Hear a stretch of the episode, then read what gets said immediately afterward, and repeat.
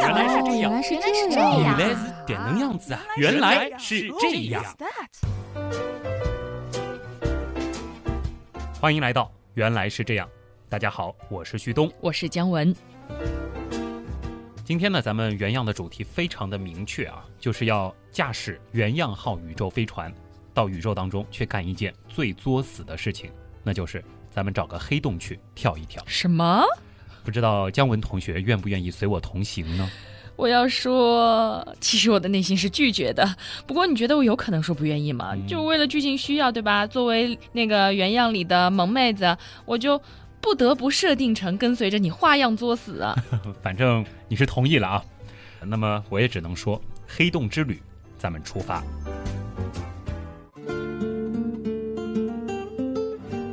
等等，董船长，这条贼船呢，虽然说我是下不去了，不过你总得让我知道我们要去的那个地方到底是一个什么样的存在吧？那我想问一下，在你的概念里，黑洞是个什么样子的存在呢？你在考试吗？最早呢，我觉得好像就是像一个类似于地上的洞吧，然后后来呢，又觉得可能跟海里的漩涡差不多。再后来我看那个《星际穿越》嘛，好像里面就有一个黑洞，而且我还记得之前那个引力波发现的时候是说了两个黑洞撞在一起了，然后还有一个非常蠢萌的像一个猪鼻子一样的模拟图，就这样了吧，没有更多了。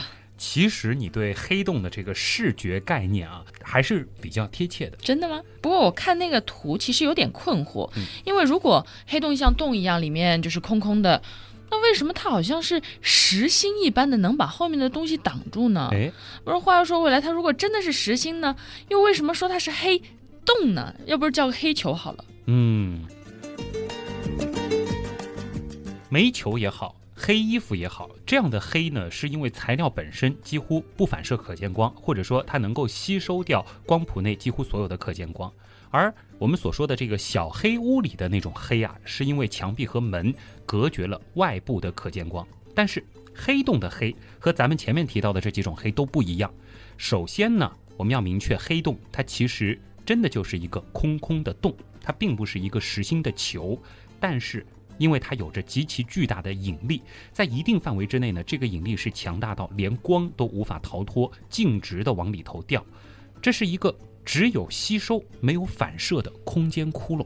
哇，这个黑洞的黑是真黑啊，好像有点明白了，怪不得看上去是个实心的黑球呢，那是因为它背后的光也被它吸掉了。所以说虽然它是空洞洞的，但是依然是像个黑球。你的理解呢，我觉得基本算对啊，不过呢，其实还有一点小瑕疵，这里呢我们先卖个关子。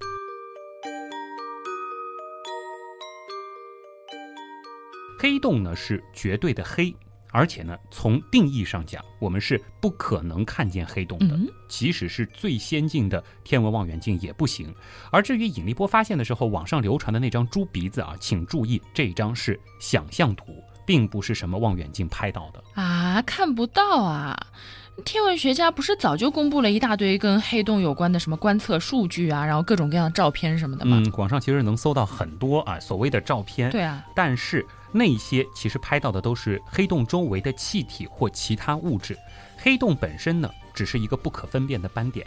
还有些照片拍到的只是从某个天体当中倾泻而出的巨大能量，那么天文学家是推测这个天体它应该是黑洞。等等，让我冷静一下。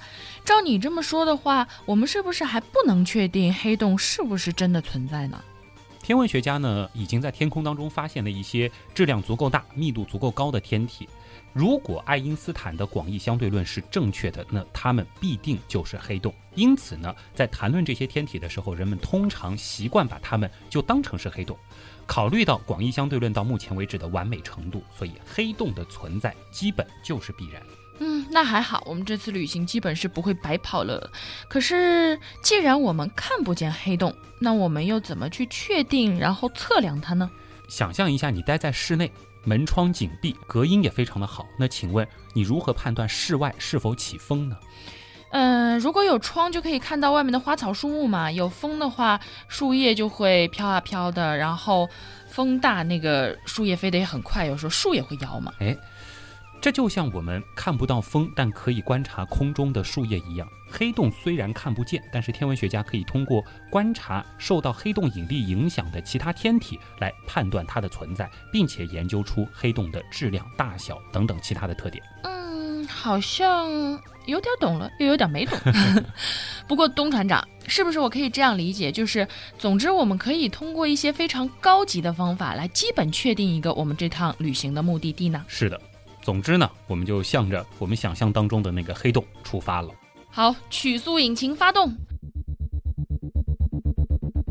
东船长，在去的路上再和大家聊聊跟黑洞有关的知识吧。虽然说我们这一趟是在作死，但是对吧，也得让我们做得明明白白呀。比如说黑洞是怎么形成的？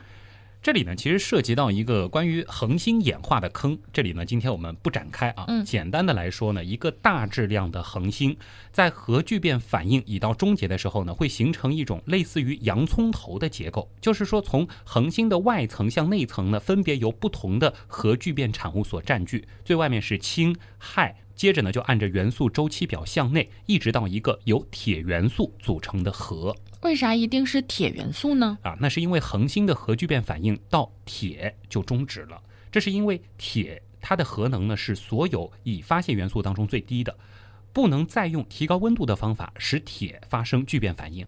当这颗恒星的核聚变反应停止，向外发射的用于抵抗恒星内收缩的辐射压就下降了，因此呢，引力作用而向内的收缩重新开始。这个时候，恒星就变得极不稳定。极不稳定啊！一场爆炸看来在所难免嘛。没错。那么，当恒星外围的物质以近乎于自由落体的速度到达铁核的时候，就撞上了一堵坚硬无比的墙，这就是我们刚才提到的铁核。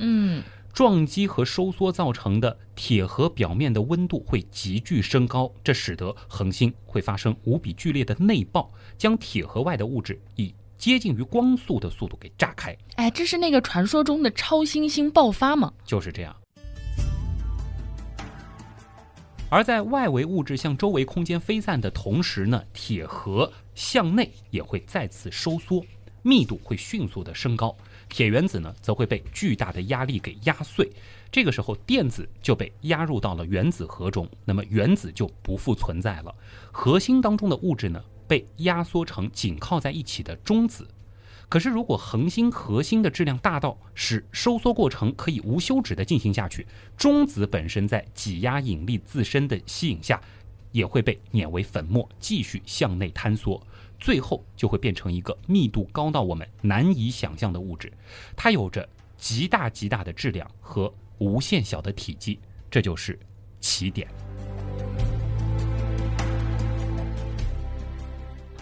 黑洞形成的过程呢，现在基本了解了。可是我又困惑了，你说这个起点的体积是无限小的，可是为什么我看网上的那个黑洞图片，明明有一个不太小的洞口呢？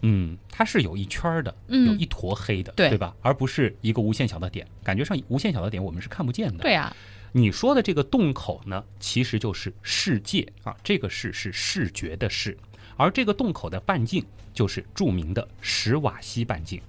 虽然起点它是一个无限小的点，但是它依然拥有质量，对不对？有质量它就必然有引力，而视界呢，就是它引力的一个分界线。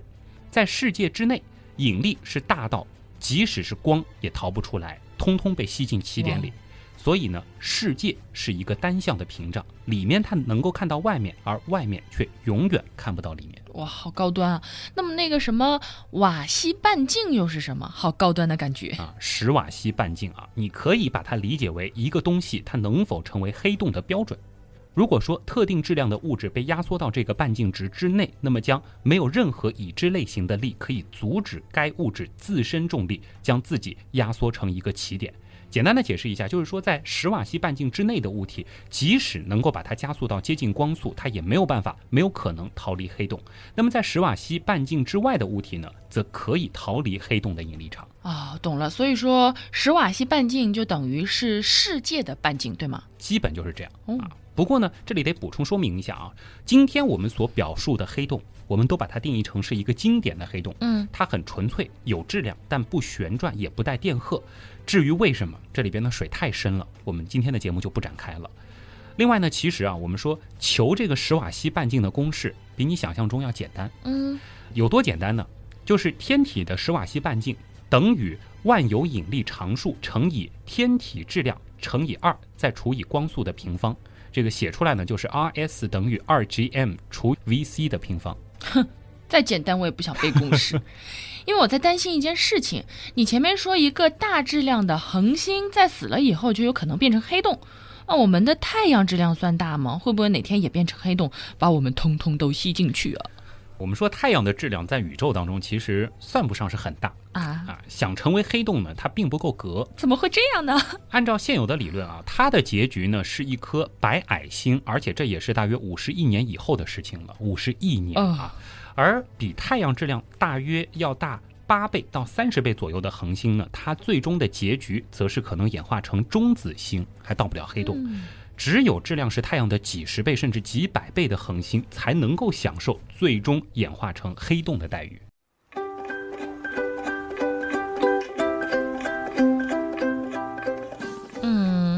可是如果我强行假设有一种黑科技，对吧？现在科技这么发达，就把太阳忽然压缩成了一个黑洞呢？这是什么量级的黑科技，我无法想象啊！反正姜文今天是要和我们太阳杠上，没错。好吧，这个时候我们前面提到的那个公式就要派上用场了，这不背公式也不行啊。太阳大体的质量其实我们现在是估算得出来的，那么把这个质量代入公式就可以得到太阳的史瓦西半径大约是 2.9 千米。那么相比之下，太阳的半径现在大约是70万千米啊。所以说假设太阳突然变成黑洞的时候，太阳系当中的大小行星呢还是会处在那个安全线以外。你想才 2.9 千米，这个史瓦西半径是吸不进去的。当然了，我们都会冻死，这个是没什么悬念。我忽然想到，是不是在理论上，只要你能把东西压缩到足够小，到一定的程度的时候，它是不是都会变成一个黑洞？嗯，是的啊，只要我们能够把它压缩进它的史瓦西半径里，比如说小一点的东西，我们可以把整个喜马拉雅山的半径压缩进1纳米的话，那么就可以造出一个黑洞啊。如果说要把地球变成一个黑洞呢，就需要把地球压缩成一个差不多我们小时候玩过的这个玻璃弹珠的大小。好萌啊，那么小，感觉好像没有什么杀伤力嘛。迷你地球钥匙链只要 9.9 个星际货币单位，包邮哦亲。等我穿越去未来研究点黑科技，说不定就可以做这样的生意，是不是？当然你可考虑清楚了啊，小是小，但是引力可是大到爆的。如果科幻版的姜文没有同步升级一些反引力装备的话，离它那么近还把它做成什么钥匙链之类的，分分钟粉身碎骨。我跟你说，说黑洞脑洞必须要同步大开，有没有？这点我同意啊，我肯定会有装备的。不过想象归想象，黑洞其实离我们的实际生活还是很远很远的远是远，但其实也不能完全说和咱们没关系。就比如说我们生活的这个世界其实也受到一个黑洞引力的支配。真的吗？现有的理论都认为啊，在银河系中心就存在着一个400万倍太阳质量的巨型黑洞。万有引力的道理大家应该都知道啊。那么想要让银河系这么庞大的系统围绕着一个中心旋转，那么这个中心是一个超大质量黑洞，也就解释得通了。那么其实从这个角度来说，我们的生活其实也受着一个黑洞的支配，对不对？毕竟太阳也是绕着银河系中心在做旋转嘛。那么目前科学家在宇宙当中发现的最大质量的黑洞呢，大约可以达到太阳的100亿到180亿倍之间。天哪，好在我跟你讲，我不是头一回做原样，要不然这动不动几十亿倍的要吓死人啊。反正呢，我的想象力和理解能力都快停机了。这就停机了，还是先重启一下啊，因为接下来这趟旅行最刺激的部分马上就要来了。我都把这事儿给忘了。东船长，我们的飞船现在是快要到黑洞了吗？是的，逐渐接近了。不过呢，目前还有一些距离，所以说空间的弯曲程度很小。我们飞船上的这个引力探测装置呢，现在还没有办法将它产生的这个引力和其他天体，比如说我们前面说的中子星或者普通的恒星，甚至是气体云产生的引力相区别。时空虽然已经被弯曲了，但是我们只知道那个位置存在着质量，但并不清楚这个质量的特性或分布情况。然而呢，在视觉上，我们却可以有着与众不同的感受。在宇宙当中，这个家伙显得太诡异了。在我们面前呢，可以观察到一个完全不发光的全黑的球体。哇，我觉得气氛都变了，黑洞洞的黑洞，就是前面聊到的网上那个想象图的那种样子吗？就是那样的啊。不过呢，和实心的黑球不同，因为黑洞巨大的质量弯曲了它周围的时空，所以在黑洞的边缘呢，我们是能够观察到由黑洞造成的极其显著的引力透镜效应。引力透镜，我不懂了，一会儿是全黑的，怎么这会儿又冒出来个透镜呢？哎，其实你刚才提到这个黑洞，感觉是把它后边的这个光线都吸收掉了，所以说它不透。那我这里为什么又提了透呢？不知道大家还记不记得广义相对论里面我们其实提到过一个著名的现象，那就是位于太阳这样的大质量天体后面的恒星，其实它并不在我们所看到的位置，因为太阳的引力会弯曲来自后方恒星的光线。当涉及到质量更大的物体，比如说整个星系的时候，这种引力场的作用会更加的淘气。比如说啊，一整个星系的引力，它就可以将其相对于我们后方的星系的光线弯曲成一个诡异的环状啊，这种奇怪的环已经被我们人类所拍到了。哎，你别说，这还真的挺像小时候学过的那种透镜效果的，怪不得叫引力透镜。对，当然记住啊，这个是空间的弯曲，并不是说光被弯曲了。这个如果还是搞不明白呢，还是可以回去复习一下相对论的2期节目啊。那么回到我们要去的那个黑洞，虽然说由于世界的缘故，在我们的视线中央有一个非常诡异的黑区，但是呢，这个黑球它并非是挡住了它后面的东西。好玩的是，其实呢，它倒是把它后面所有的光线都通过引力透镜的形式，以一种极度挤压变形的状态送到了我们的眼中。从这个角度来理解呢，它并没有把后边的光线给挡住。怎么说呢？就像是在太空背景当中有一个全黑的孔洞，但是我们仔细看，世界附近的这个星光呢，都被扭曲变形成了环状，围绕着黑洞。我们的原样号飞船呢，要假设啊，它是一艘坚不可摧的船，而且携带着完美无缺的设备，这就使得我们可以继续向这个黑洞靠近。而此时呢，我们所观察到的情况也会变得越来越奇特。我们就好像是一个设定的 bug， 越来越刺激了。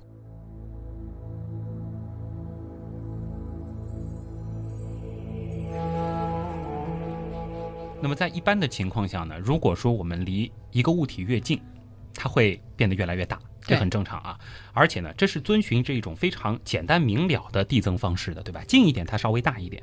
但是黑洞呢，它有一些特殊，由于空间的这种极度弯曲，因此当我们靠近黑洞的时候，它的视觉体积的这个增大会异常的迅速。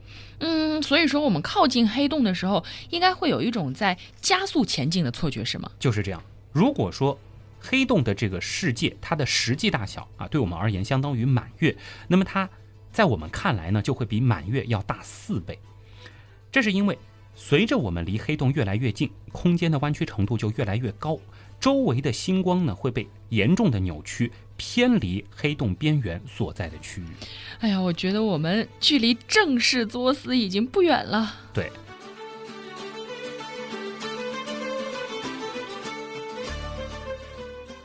我们的飞船呢会沿着一条螺旋线逼近黑洞啊，这条轨迹呢就像是处在大漩涡当中的小船那样。至于我们为什么不是直直的笔直撞过去啊？建议大家再次复习一下广义相对论的那期节目。那当我们离这个目标黑洞只有几个它的10瓦西半径时，它就会变得相当的巨大，越来越危险了。大到什么程度呢？几乎能够阻挡掉飞船下方的绝大多数光线。而普通的天体啊，其实在这个距离看起来呢，可能只相当于我们向前伸长手臂之后的拳头的大小。哇，这已经和我们熟悉的世界大不相同了。对，实际上它本应那么小，但看上去它又非常非常非常的大。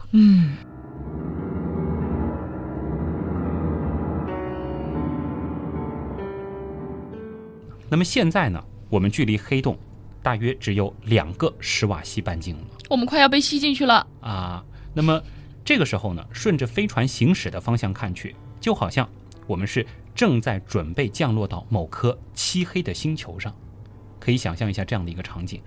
此时如果说我们观察我们的头顶，这个时候你也会发现黑暗开始逐渐笼罩。哇，这同样也是因为光线在极度弯曲的时空影响下产生的一种结果。这就好像扁电荷靠近导体球壳时所形成的电场场线一样。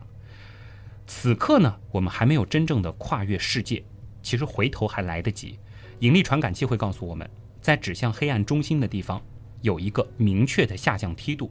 不过呢，这个时候在相反的方向上，我们仍然能够看到星光。而我们的飞船呢，则需要消耗非常高的能量，才能够让我们保持稳定。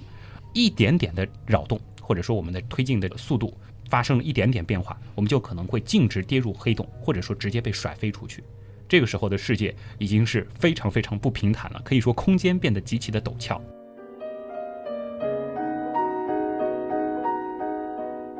这个时候，我要和姜文考虑这样一件事了，那就是我们到底跳还是不跳？来啊 ，You jump, I jump， 你跳我也跳。好，那我们就换上未来世界最精良的宇航服啊，属性和我们的那个飞船差不多。我们和飞船告别，接下来呢，我们就要拥抱脚下的黑洞了呀。要注意啊，这个时候我们的这个飞船还停在这个轨道上。我们前面也说了，其实它还是有可能回去的啊。对。那么这个飞船要干嘛呢？它要用最尖端的记录设备来记录下我们即将经历的一切，也算是给人类留下一点宝贵的科研资料。好伟大哦！是。好了，考虑清楚，咱们就跳了。来吧，黑洞，我们来了。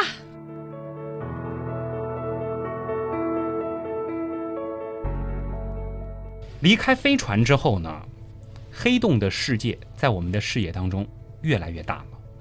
当我们一半的视野被黑暗吞噬的时候，我们就到达了一个奇怪的地方，叫光子层。在这里呢，光线它不一定会被吸进去，但是呢，因为引力已经非常强大了，它也无法逃脱。更有意思的是，在这个有些奇幻的特定的点上，光子呢，它其实可以沿着黑洞旋转。在这里我们会看到什么呢？如果说我们要在这里停留，理论上呢，我们的宇航服就需要拥有无限的能量，因为得让我们加速到光速，和光子一样快，那么能量就无限了。如果说我们真的能做到在这里稍作停留的话，四处望去，理论上我们是可以看见自己的后脑勺的。这么炫酷？这是因为在我们后脑勺上反射出来的光线可以沿着黑洞一直转到你的眼前。哇，好想在这里多待一会儿啊，这种视觉效果简直是魔幻。不过为了科学，我懂的，我们继续前进。好，那我们继续朝着世界前进。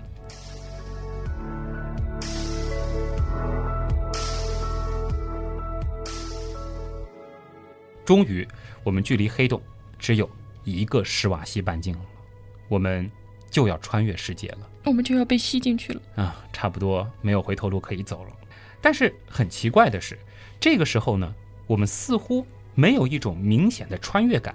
这个是从我们的视觉上来说，似乎世界依然在我们的眼前。这是一个很诡异的事情，因为世界它本身被分成了内世界和外世界这两部分。当我们穿越的时候，来自两者的光都会到达我们，内世界则会永远在我们的前面，在我们的视觉上看来，我们永远穿不过它。那这时候我们会看到什么呢？这个时候呢，我们还会发现我们眼中的宇宙被极度的扭曲和压缩。想象一下那个贝壳的那种纹路，有一个小点儿，然后一环这样出来，在我们的视线的前方就有这样子的一个小点。但是呢，我们的视野其实被分成了两半，一半就是纯粹的黑暗，而上方呢，我们会看到一道一道由非常暗的黑，然后到一点点暗红，再到红，再渐变到白的这样一环一环的环状。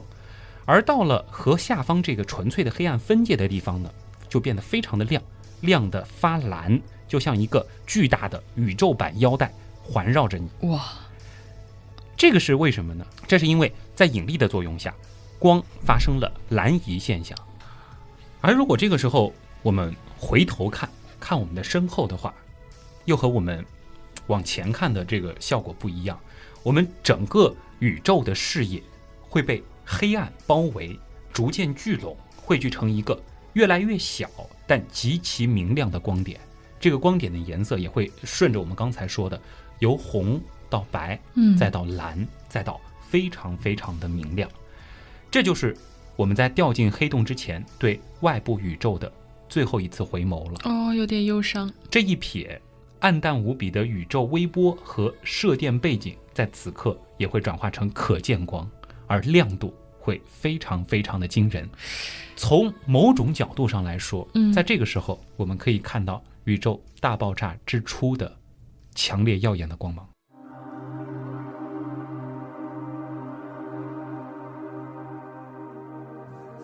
哇，想不到这个掉进去之前竟然不是越来越黑，反而是越来越亮，而且还那么亮，亮的惊人，果然没白跳。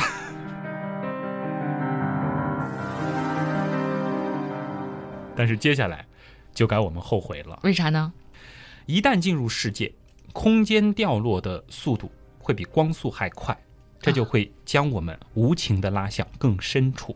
而在此时呢，方向对我们而言就不再具有意义了，因为所有的方向都会汇聚成同一个，那就是指向起点。很震惊啊！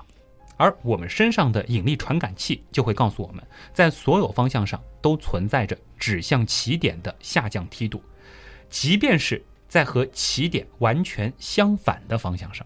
当然在这个时候其实理论上我们是没有办法回头的，只能说这个时候我们真的就无处可逃了。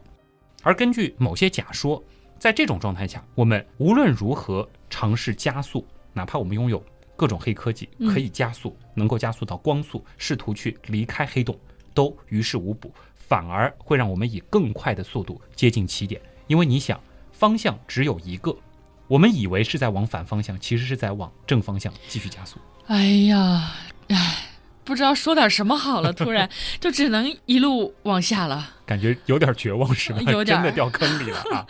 好吧，既来之则安之，反正你看跳也跳了，没啥好后悔的，后悔也没用了。心态不错。你的意思是就是说要活得久一点，最好就别瞎折腾是吗？当然这个久相对于我们现在所感受到的时间而言也并不是很久啊。不过不管怎么说，趁着咱们还剩下一点思考的时间，不如细细的感受一下身体奇妙的变化。会有什么变化？当然其实我觉得从感受上来讲我们应该也感受不到，因为如果说我们是脚向着黑洞的话，因为没有一个速度能够逆着这个起点的方向，所以说我们脚上感觉到的那种痛苦也传不到我们的大脑，因为痛觉也是通过电刺激电信号来不及传了，都来不及传了。但是呢理论上我们是能够去估摸着感受一下我们身体的变化的啊。怎么说呢，就是当我们距离起点越来越近的时候，引力作用在空间当中的区别就会越来越明显。比如说啊，站立在地球上的我们，其实头部感受到的引力实际上和脚上感受到的引力是有细微的区别的，只不过呢它微乎其微到可以忽略不计。但是在黑洞附近则不一样了，距离起点较近的那部分身体要比较远的那部分身体被吸引得更加猛烈，所以呢我们的整个身体都会被拉向起点，而且越拉越长，就像是拉面一样。往好的地方想，起码最后会变高一点，然后拉长之后会瘦一点。理论上是这样的啊。不过很快组成我们的分子，分子也有尺度对不对？它同样也会被拉，也会被拉。离起点越近，分子受到的这种影响也会越剧烈，组成我们的分子会被拉扯，最终撕成碎片。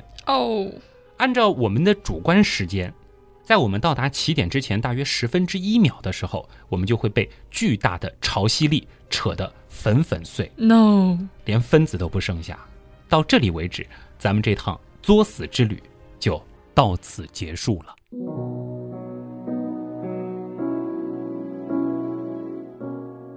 有点遗憾啊，都已经为科学献身了，没有想到还是去不到终点。那你刚才说的这些情况会持续多久？假如说我们掉入的是一个质量大约是太阳400万倍的超大质量黑洞，那么以咱们体验到的时间而言，大约是需要20秒钟。比我想象的短好多哦。哎呀，真的很想知道黑洞的中心的那个起点到底是怎么样的，你跳都跳了。这其实也是无数科学家最想知道的秘密之一啊。可是很遗憾，实际上呢，我们永远都看不到黑洞的中心。原理其实你也明白了。这是因为所有的光线都冲着起点汇聚进去，而不能离开。同时呢，对我们而言，其实刚才原理你也明白了，我们永远不可能活着抵达那个起点。而科学家也认为，在起点，那就是时空的终结。原来是这样，就是这样。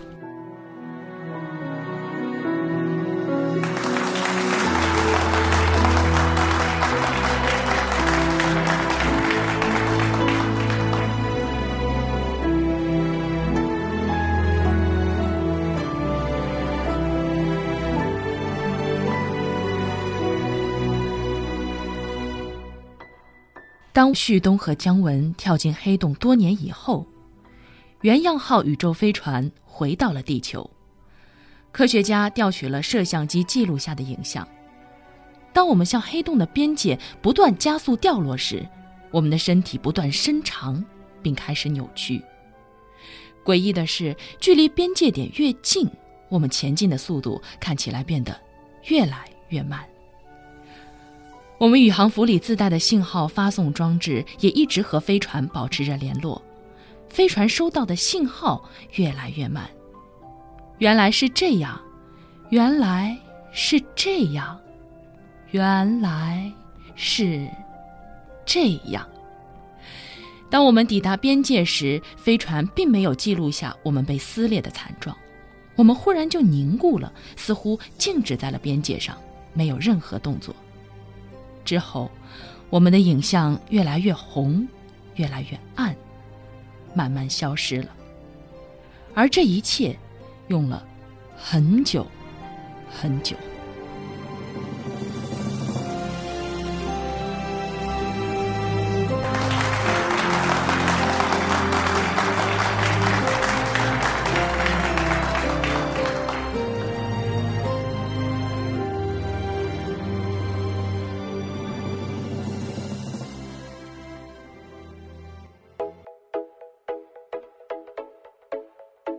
鼓掌，最后这一段加分不少啊。哎呀，太有气氛了，有没有？这趟作死之旅感觉如何？都挂了还有什么好说的？反正我们这个穿越回来了啊。因为其实关于到了起点之后到底怎么样，很多科幻电影都会幻想。我记得在那个星际穿越里，他其实就说在这个时候维度被折叠了，然后时空也被折叠了，时间和空间的叠加状态，这也是为什么那个男主角最后能够出来。对，还挺有意思的，我觉得。但是起点里面到底是怎么样，其实现在全部都是各种各样的理论，理论越完善，这个起点的描绘可能也就越清晰。我觉得就算有人真的进去了，到达了，他也没有办法告诉我们。这就是黑洞嘛，对不对？而且其实在广义相对论那期的时候，我们也提到，就是黑洞有可能会对应一个白洞，但是即使白洞能把我们喷出来，这种喷也是一种能量的形式，因为在抵达起点之前，我们就被扯得只剩能量。对啊，它就会喷出很多的分子嘛。还不是分子，就是纯粹的能量。哦，天哪，又忧伤了起来。希望能够给大家一种想象吧，起码感受一下黑洞到底是一个什么样的存在。我觉得这一期还挺有氛围的。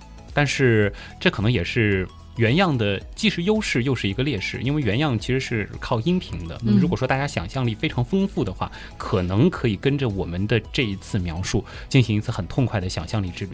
当然大家如果想象力并不是特别发达的话，那就感受一下我们提供的一些史瓦西半径之类的啊，对。起码能够了解一下。这里呢，我还是要强调一下，其实关于黑洞比我们想象的要复杂太多。虽然说有人说黑洞是这个宇宙当中可能是最简单也最完美的一种存在，但我们对于黑洞的了解依然还太少，包括掉进黑洞是一种怎样的体验。我们今天给大家呈现的是其中一种，我认为比较符合我想象的一个版本吧。其实我也接触过一些研究黑洞的朋友，他们对于黑洞掉进去之后是怎样的体验，其实描述都会不太一样。毕竟大家都没有掉进去过。大家可以选择一个版本进行参考嘛，但是大体上呢可能有那么一点类似。但其实我们前面也说了，如果说我们被拉成意大利面条了，在世界之内，我们脚上的信号传不到我们的大脑，其实光也传不到，也不会疼了，反正。所以这个时候我们到底看不看得见我们的脚，看不看得见我们的身体被拉长呢？对吧？如果说我比姜文要更靠近起点一些，这时候可能姜文就完全看不到我，我看不到你变成意大利面条的样子，我们就处在了一种很奇怪很诡异的状态。这个大家充分发挥想象力吧，我觉得大家可以试着闭着眼睛认真的听这一期对，有机会的话我们可能还会再从其他的角度来和大家聊一聊黑洞。今天呢主要是给大家对黑洞有一个基本的概念。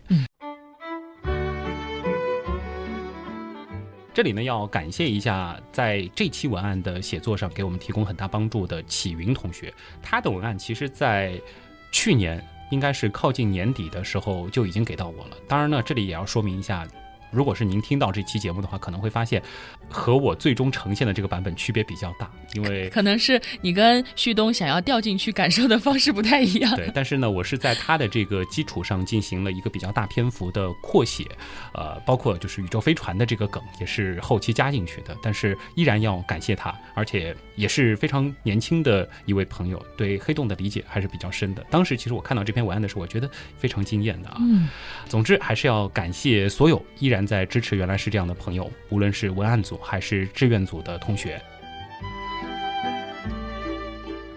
最后呢也继续做我们的广告啊，欢迎大家到旭东刀科学系列的微信贴吧订阅我们。那么同时呢也可以订阅我们的微博乖乖猫仔菌，菌是细菌的菌，那么我的微博就是旭东，东是上面一个山下面一个东。同时非常推荐大家加入我们的原样刀友会，方式也非常简单，在 QQ 直接搜原样刀友会就可以了。现在应该要加新群了，对，新群北极也有500多位小伙伴了，大家赶紧进来吧。其实在这个群里面还挺好玩的，有很多非常具有专业精神和科普精神的群友可以和大家分享知识啊。所以如果你是原样人也加入到原样大家庭吧。旭东刀科学的微信订阅号呢还是要额外的再安利一下啊，因为大家如果说对我们的这个背景音乐或者说是听完黑洞以后觉得还不过瘾，最好能够再看一看，视觉上享受一下这个震撼的话，旭东刀科学微信公众号在节目更新之后的第二天，也就是周六就会给大家带来这一期节目相关内容的详细推送。那么本周的原来是这样真的就是这样了，我是旭东，我是姜文，代表节目的联合撰稿人启云，感谢大家的收听，咱们下期再见。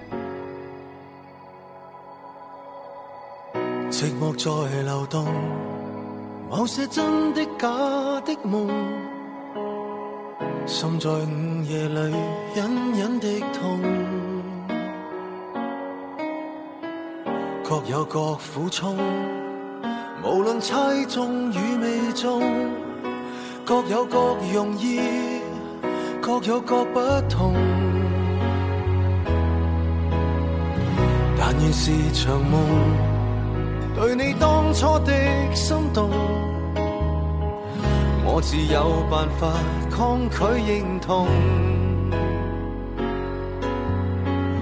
然而全無用，投入所有已斷送，我再笑着痛，你也不懂。